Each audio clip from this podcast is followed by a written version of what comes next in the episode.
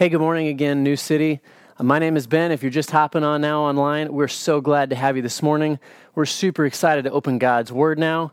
If you have your Bible with you, let me invite you to open up to the book of James, and we're going to be in chapter 3 this morning. Today, we are in week two of a special series that we're calling Home Isn't Canceled. Uh, in a time when it feels like, man, so many things are canceled, we want to remember that the home that God has blessed us with and the family that God has given us, that it isn't canceled. And, and kind of the tagline that we began looking at last week through the book of Ephesians was pursuing gospel nearness, even though we're in this socially distant world. So this morning we're in the book of James, and man, James has some powerful, heavy hitting words that are going to speak to us this morning about this reality of the power of our words, and that the things that we say have incredible power, both to build up uh, and really to destroy. Um, this was a lesson that I really had to learn the hard way back in my senior year of high school. Had really what is a pretty awful um, experience. Um, if you know me, you'll be shocked to know that at one point in my life, I was a pretty sarcastic dude. Um, and that sarcasm really got me uh, into a lot of trouble. Now, I always thought of it as one of my more endearing qualities, but um, I learned that I was really the only one that thought that way. Um, my senior year, I had a teacher named Mrs. Smith, and uh, she honestly was one of my favorite teachers. And because she was one of my favorite teachers, I would tease her, I would joke with her, and, and just unload my, my jovial personality on her. And I did this for most of the school year because, like I said, I thought this was very normal, and I thought it was uh, really sweet on my part. Um, one day, she called me into her office, and uh, she said, You know, your words they really hurt. Um, your words are really, really rude. And uh, honestly, it's one of the worst parts of my day when I interact with the way that you communicate with me. Um, I couldn't believe it. I mean, I was just just shocked, knocked me off my feet to think that somebody who cared for me, um, who loved me, who treated me honestly as family, that I was the worst part of, of her day in, in my sarcasm and in my choice of words. Um, but then it got worse. She said, You know, I want you to understand this is not even just about me. Um, when the teachers are together and we discuss the challenges that we're having, one of the main things that we keep coming back to is you and the way that you talk and the way that you communicate with really most of the teachers in the high school. Um, I mean, I was speechless. I, I could not believe the, the damage that I was doing with my words. And I really had to stop and think about that for, for a while and get past being angry or, or, or wanting to protect my image. Um, I'd been a believer for about a year or two at that point in my life, and the Holy Spirit just really began to work and really began to convict me um, that that my words were wounding other people, and that that's not who I wanted to be, and that's not who I wanted to be remembered as, as someone who was damaging people. Um, I didn't want to be the guy, you know, that people had to duck and, and hide from because the things that he might potentially say. Um, and so I really, by God's work in my heart and life, I, I just began to want to change. Um, and I wanted to be used by God. I wanted Him to change my heart. And I really began to repent, to turn away from that sin and, and to move into living the way that Christ would have me live. Um, so the rubber met the road. A few days later, I, I just personally went to each teacher in each classroom and I just said, you know what? I want to apologize. I'm sorry for the things that I've said and for the things that I've done. And I want to ask for your forgiveness. Um, and I want to let you know that I'm going to do my best. I'm not perfect and I'm sure I'll continue to struggle, but I want to make a change and I want to be encouraging to you and bless you with my words rather than, than curse you, as the book of James kind of describes here. Um, you know, our, our words tend to hurt the people that we love the most, th- those are the people that we tend to hurt the most. And whether that's family, that's your household, whoever that may be, um, James, the book of James, really just summarizes this one when he says, My brothers, it ought not to be so. My brothers, it shouldn't be that way that our words tear people down, tear people down that we love. Um, what if God has a better way? And what I want to remind us from in the scriptures here this morning is that the gospel, the good news has a better way. And so, as we go to James this morning, let's give that eye to God's word that He has a better way for us because of the good news of Jesus in the gospel. So, let's begin to read here. James chapter 3, I'm going to start in verse 1. The scripture says this Not many of you should become teachers, my brothers, for you know that we who teach will be judged with greater strictness. For we all stumble in many ways. And if anyone does not stumble in what he says, he is a perfect man, able also to bridle his whole body. If we put bits into the mouths of horses so that they obey us, we guide their whole bodies as well. Look at the ships also. Though they are so large and are driven by strong winds, they are guided by a very small rudder wherever the will of the pilot directs. So also the tongue is a small member, yet it boasts of great things. How great a forest is set ablaze by such a small fire. And the tongue is a fire, a world of unrighteousness. The tongue is set among our members, staining the whole body, setting on fire the entire course of life, and set on fire by hell. For every kind of beast and bird, of reptile and sea creature can be tamed and has been tamed by mankind but no human being can tame the tongue. It is a restless evil full of deadly poison. With it we bless our Lord and Father, and with it we curse people who are made in the likeness of God. From the same mouth comes blessing and cursing. My brothers, these things ought not to be so. Does a spring pour forth from the same opening both fresh and salt water? Can a fig tree, my brothers, bear olives, or a grapevine produce figs? Neither can a salt pond yield fresh water. Let's take a moment here this morning and let's just open with a word of prayer and ask for God's guidance and blessing in His word this morning. Heavenly Father, God, we look to you. Lord, our eyes are tuned to you and to your word this morning. Would you encourage us, even convict us, Father, as we're reminded of the goodness of your love, that you might help us by the grace of Jesus Christ to live more like him, Lord. Not that we can do it on our own, but through your strength. Help us, Lord, to love those in our home, those that, that we come uh, into influence with on a daily basis. Help us to love them like Christ. We ask all these things in Jesus' name. Amen. Guys, five applications from God's word this morning as we dig in here to James chapter 3. Number one is this Teachers, be careful what you say. Teachers, be careful what you say. Again, James chapter 3, the first two verses says this Not many of you should become teachers, my brothers, for you know that we who teach will be judged with a greater strictness. For we all stumble in many ways. And if anyone does not stumble in what he says, he is a perfect man, able also to bridle his whole body. So, Scripture gives us this very stern warning right off the beginning that not many of you should choose to be teachers. And this makes sense right off the bat because when you teach, you're automatically at a high risk because of the high volume of words that you are expected to communicate. You know, this week upcoming is actually National Teacher Appreciation Week, and we so appreciate all those who teach, um, especially in our New City family. We have 12 teachers in our New City Church family, both in public schools, uh, Christian schools, and some of our homeschool parents. And we appreciate every single one of you. Um, we recognize that the words that you use are so important. And they're so important because oftentimes they're so difficult. Um, and so we appreciate what you guys do. Um, you know, no teacher t- takes their job, right, because they're trying to get rich. They teach their job because they want to speak truth and they want to speak life into the lives of their kids. But it's a tough environment. You know, if you say something wrong, uh, you can be sure that those loving students will probably let you know that you have made a mistake. That's sarcasm, by the way.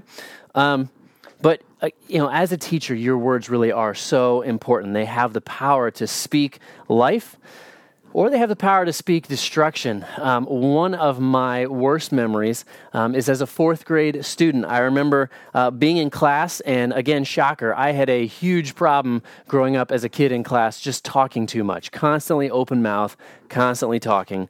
Um, and one day, my teacher walked right up to my desk, got into my face with his stank, nasty breath, looked me in the eye in front of the whole class, and said, Shut up. You know, I don't really remember a single thing that that teacher said the rest of the year. Um, when he spoke to me that way, um, I lost respect and I lost the ability to listen. Teachers, what we say is so profoundly important, or what we even don't say.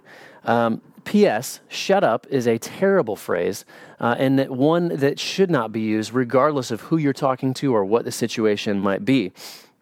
You know, not only though does the scripture address teachers in, in the classic sense, but it's talking about teachers in the church, whether that be a pastor or somebody who is leading some aspect of teaching the word of God.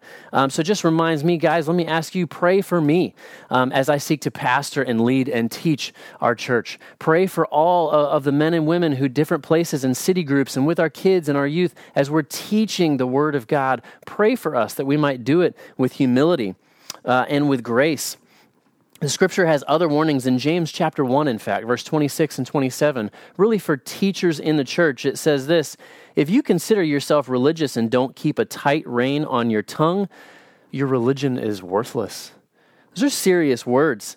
Uh, and the idea behind that really is don't preach or teach something on a Sunday morning and then go home on a Sunday afternoon and rip apart your family with your words. You know, there's a reason, guys, that so many pastors' kids in particular grow up to be former Christians because what they saw taught on a Sunday morning didn't match what they experienced on a Sunday night. Matthew chapter 23, Jesus is speaking, and he says the Pharisees love the place of honor and love to be called rabbi uh, or teacher. But you need to remember that your true teacher is me, that your true teacher is Jesus. Guys, we've got to watch out for those who, who love to use the name of Jesus or love to use the name of the church, but truly are only using that platform to lift up and praise their own name rather than the name of Jesus. Uh, I think we have more than ever before a huge problem just in American Christianity of pastors and of leaders um, who have never really dealt with the insecurity in their own hearts and lack any just real genuine connection with Jesus and can so easily slip into being addicted to our own reputation, uh, our own ego, instead of being filled with Christ. There are many teachers within the church who will lie rather than speak the truth because it's just easier to tickle ears than speak the, the truth of the gospel. You know, but there's an encouragement here. James goes on to say this. He says, We all stumble. He says, We all stumble in many ways. Um, the book of James is not just saying teachers, he's not saying that teachers are more sinful or that pastors or leaders are more sinful. He's saying no one can control his or her tongue perfectly because no one except Jesus has ever been perfect. We're all sinful. Um, we're all unable to fix our speech problem uh, on our own. But who knows better, right, how we really talk than our family, than those in our home, those that we love? Whether it's a broken promise that keeps coming up at home, or it's the gossip behind the backs of people who aren't there to be able to defend themselves, or it's the unfair fighting that always brings up the past.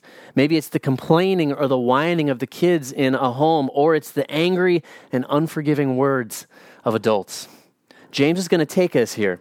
Number two, the scripture says, a small tongue has great power. Look with me at verses 3 through uh, the beginning of verse 5. If we put bits into the mouths of horses so that they obey us, we guide their whole bodies as well. Look at the ships also. Though they are so large and are driven by strong winds, they are guided by a very small rudder wherever the will of the pilot directs. So also the tongue is a small member, yet it boasts of great things. The scripture here is, is saying, control your tongue, or your, tr- your tongue will control you.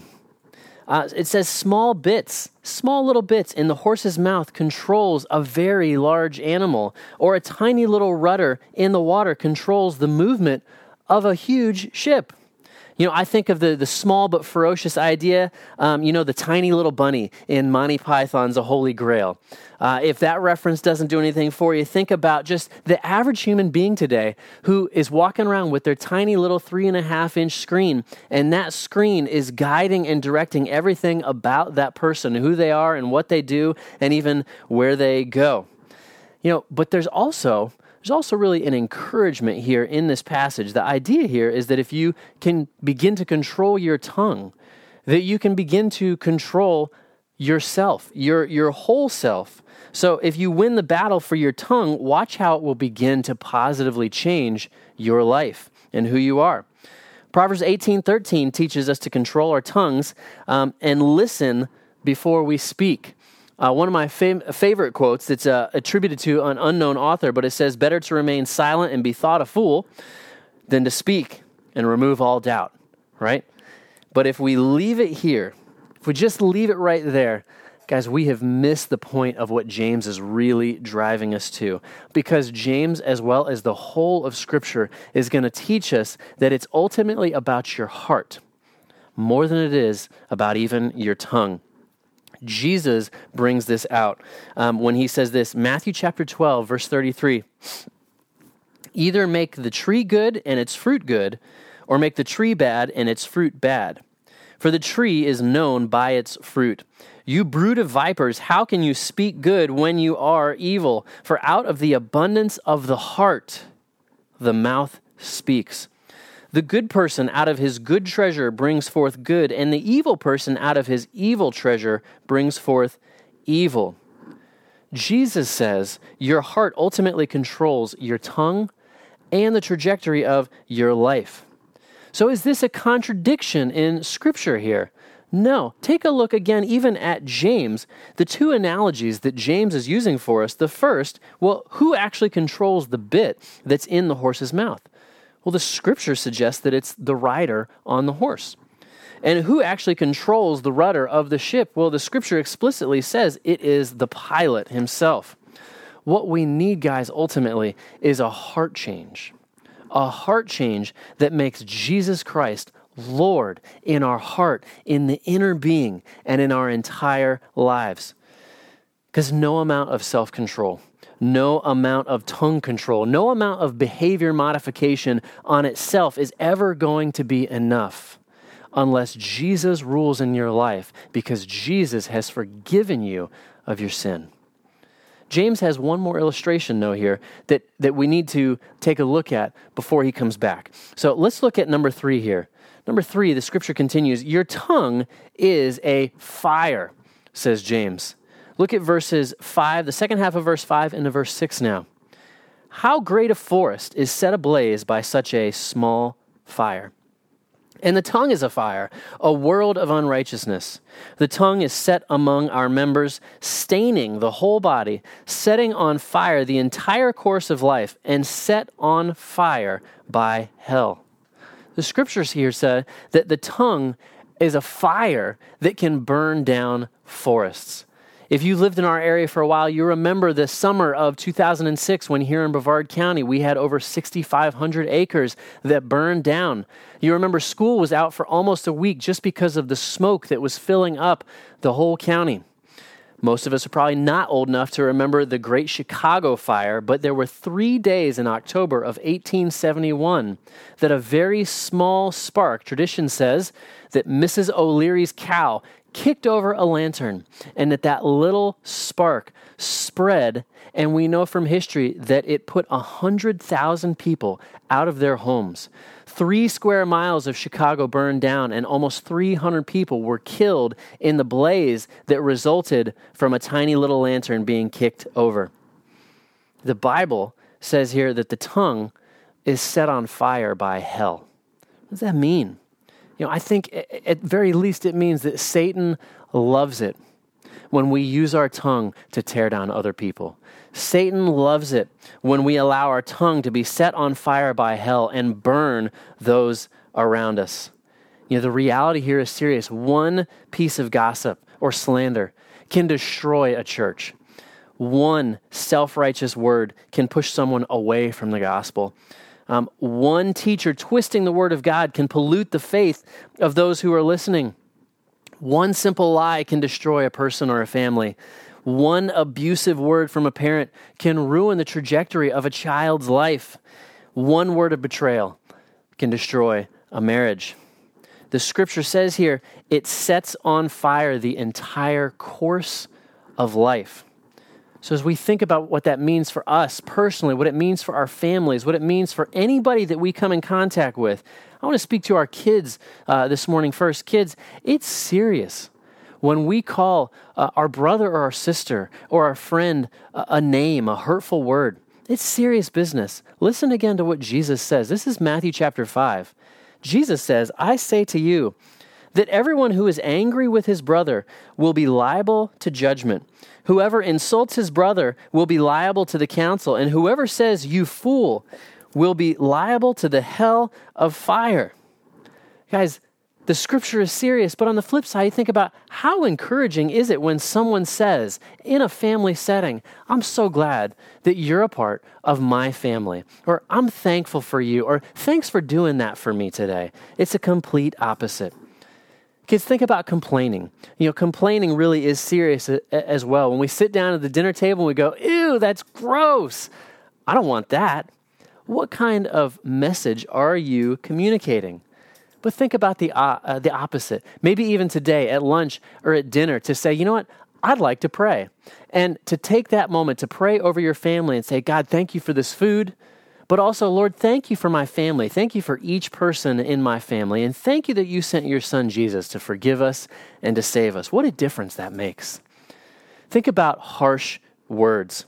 The scripture says in Proverbs 15:1, a soft answer turns away wrath, but a harsh word stirs up anger.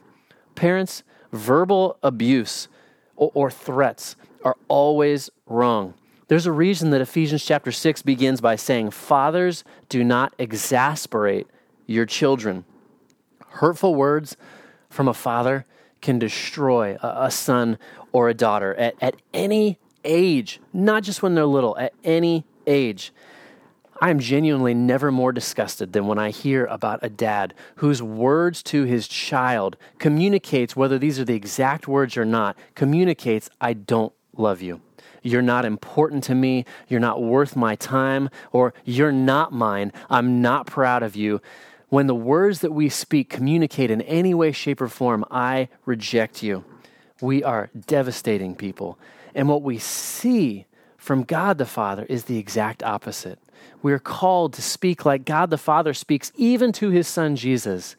You know, if you remember at the transfiguration of Jesus, uh, God the Father speaks some powerful words. He speaks down from heaven, and all those who are there, including Jesus, hear when God the Father says, This is my Son. I am well pleased with him. I love him. And he says to the, all those who are listening, Listen to him.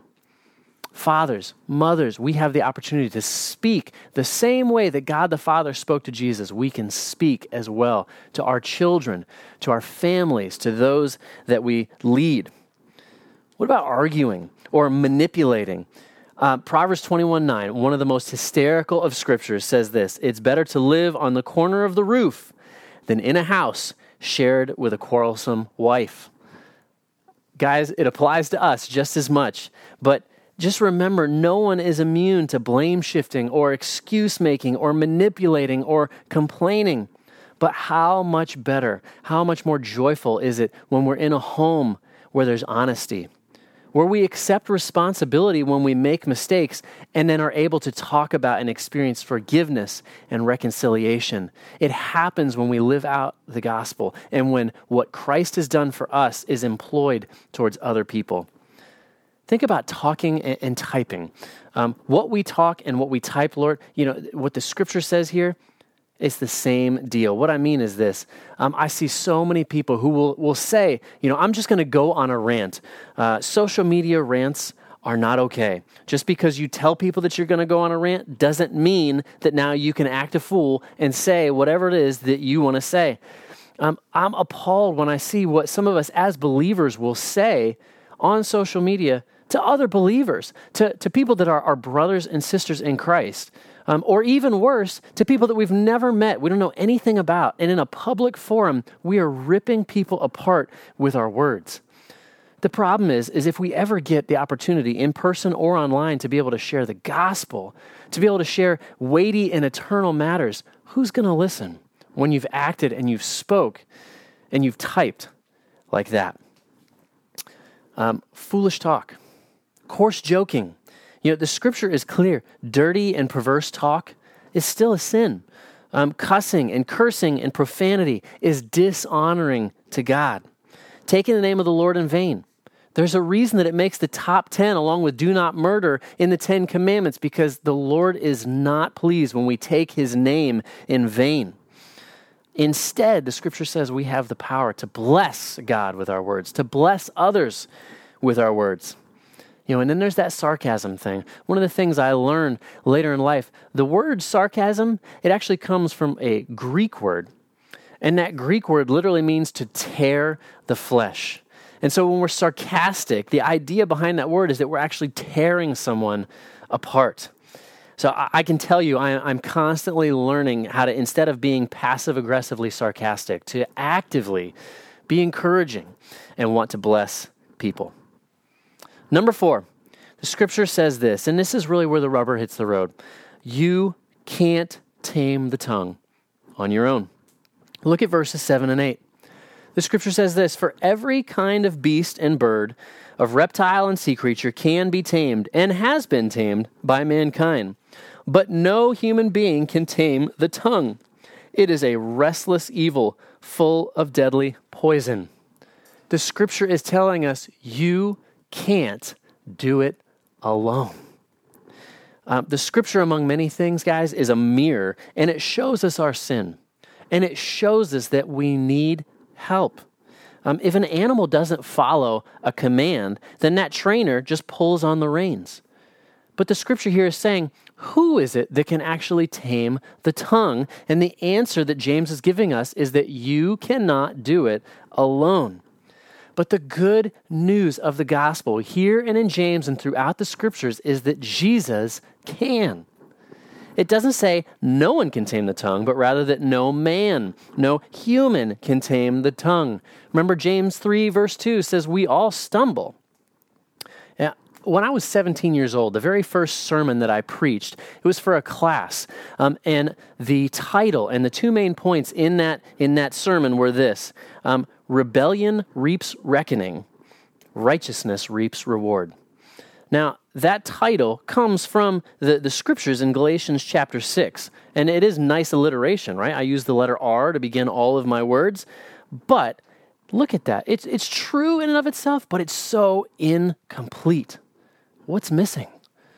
Well, the righteousness of Christ on my behalf is missing. Missing. The, the gospel is what's missing. Christ doing for me what I cannot do myself is what was missing from that message, from my words as a 17 year old. The gospel of Jesus says, You can't do it, but Jesus can do it. So when we humbly admit that we are unable, he will graciously forgive us through His Son. When we admit that we need His mercy, His free gift of salvation, His salvation, that's when life begins. Look at Romans chapter 6 verse 23. Incredibly important, incredibly famous passage. Romans 6 verse 23 says this, "For the wages of sin is death, but the gift, the free gift of God is eternal life in Christ Jesus our Lord." The best way I've ever heard this scripture explained is that there's two cliffs. And on the one cliff is us, is every single human being. And separated by a grand canyon that we cannot cross, God is on the other side of that cliff. And so Romans 6:23 tells us that the wages or the payment that I deserve of my sin, my guilt, my cosmic treason before God the wages of that sin is death, and that is where I am stuck on one side of this Grand Canyon. But on the other side is God, the free gift, one that I could never earn. And that free gift of relationship with God is eternal life. How do I get from this side of the cliff to the other side of the cliff? Well, the scriptures tell us that Jesus is the only way, that the cross of Jesus is the only way to bridge that divide many of us will think, well, I can get from one side to the other simply by doing enough good things. If I'm a good enough person, you know, my sins aren't that bad. They're not as bad as that other guy. If I just say the right words, if I clean up and control my tongue enough, then I can get from one side of this chasm to the other. But the scripture says if you've sinned even in one way, that you have separated yourself from God. What we need is Jesus Christ, who came and lived the perfect life who never broke even a single point of the law, whose words were always right. Jesus, who was sinless, died on a cross to pay the penalty for my sins, that payment that I was owed, so that I could have restored relationship. Jesus crossed the bridge to get me, to bring me home, to bring you home to the Father. That is the truth. That is the reality of the gospel, that only Jesus can cross that great divide and reconcile us to the Father. It's not what you do that brings relationship with God. It's what God has already done on our behalf to bring us into eternal, saving relationship with Him. Guys, it is a free gift. Let me just encourage you if you're listening, watching this morning, today, why not make today the day that you call upon the Lord and say, I recognize that on my own, I'm a sinner. I make mistakes. Among other things, I cannot control my tongue. Today, I accept the free gift of Jesus' death and resurrection to pay for my sins so that I can have eternal relationship with the Father. And God, I'm asking that your Holy Spirit might begin to work in my life. Change me from the inside out so that I can follow hard after Jesus. Help move me from cursing to blessing. Fifth and finally, guys, I just want to offer you this encouragement. Use your tongue to bless rather than curse, is where James takes us here at the end of this passage. Look at verses 9 through 12. It says this With it we bless our Lord and Father, and with it we curse people who are made in the likeness of God. From the same mouth come blessing and cursing. My brothers, these things ought not to be so. Does a spring pour forth from the same opening both fresh and salt water? Can a fig tree, my brothers, bear olives, or a grapevine produce figs? Neither can a salt pond yield fresh water. We can bless rather than curse. James says it's awful that there's this hypocrisy of one rather than the other, but the invitation by the power of the Holy Spirit and the good news of forgiveness in Christ is that we can bless the Lord, that in Christ we can worship Him.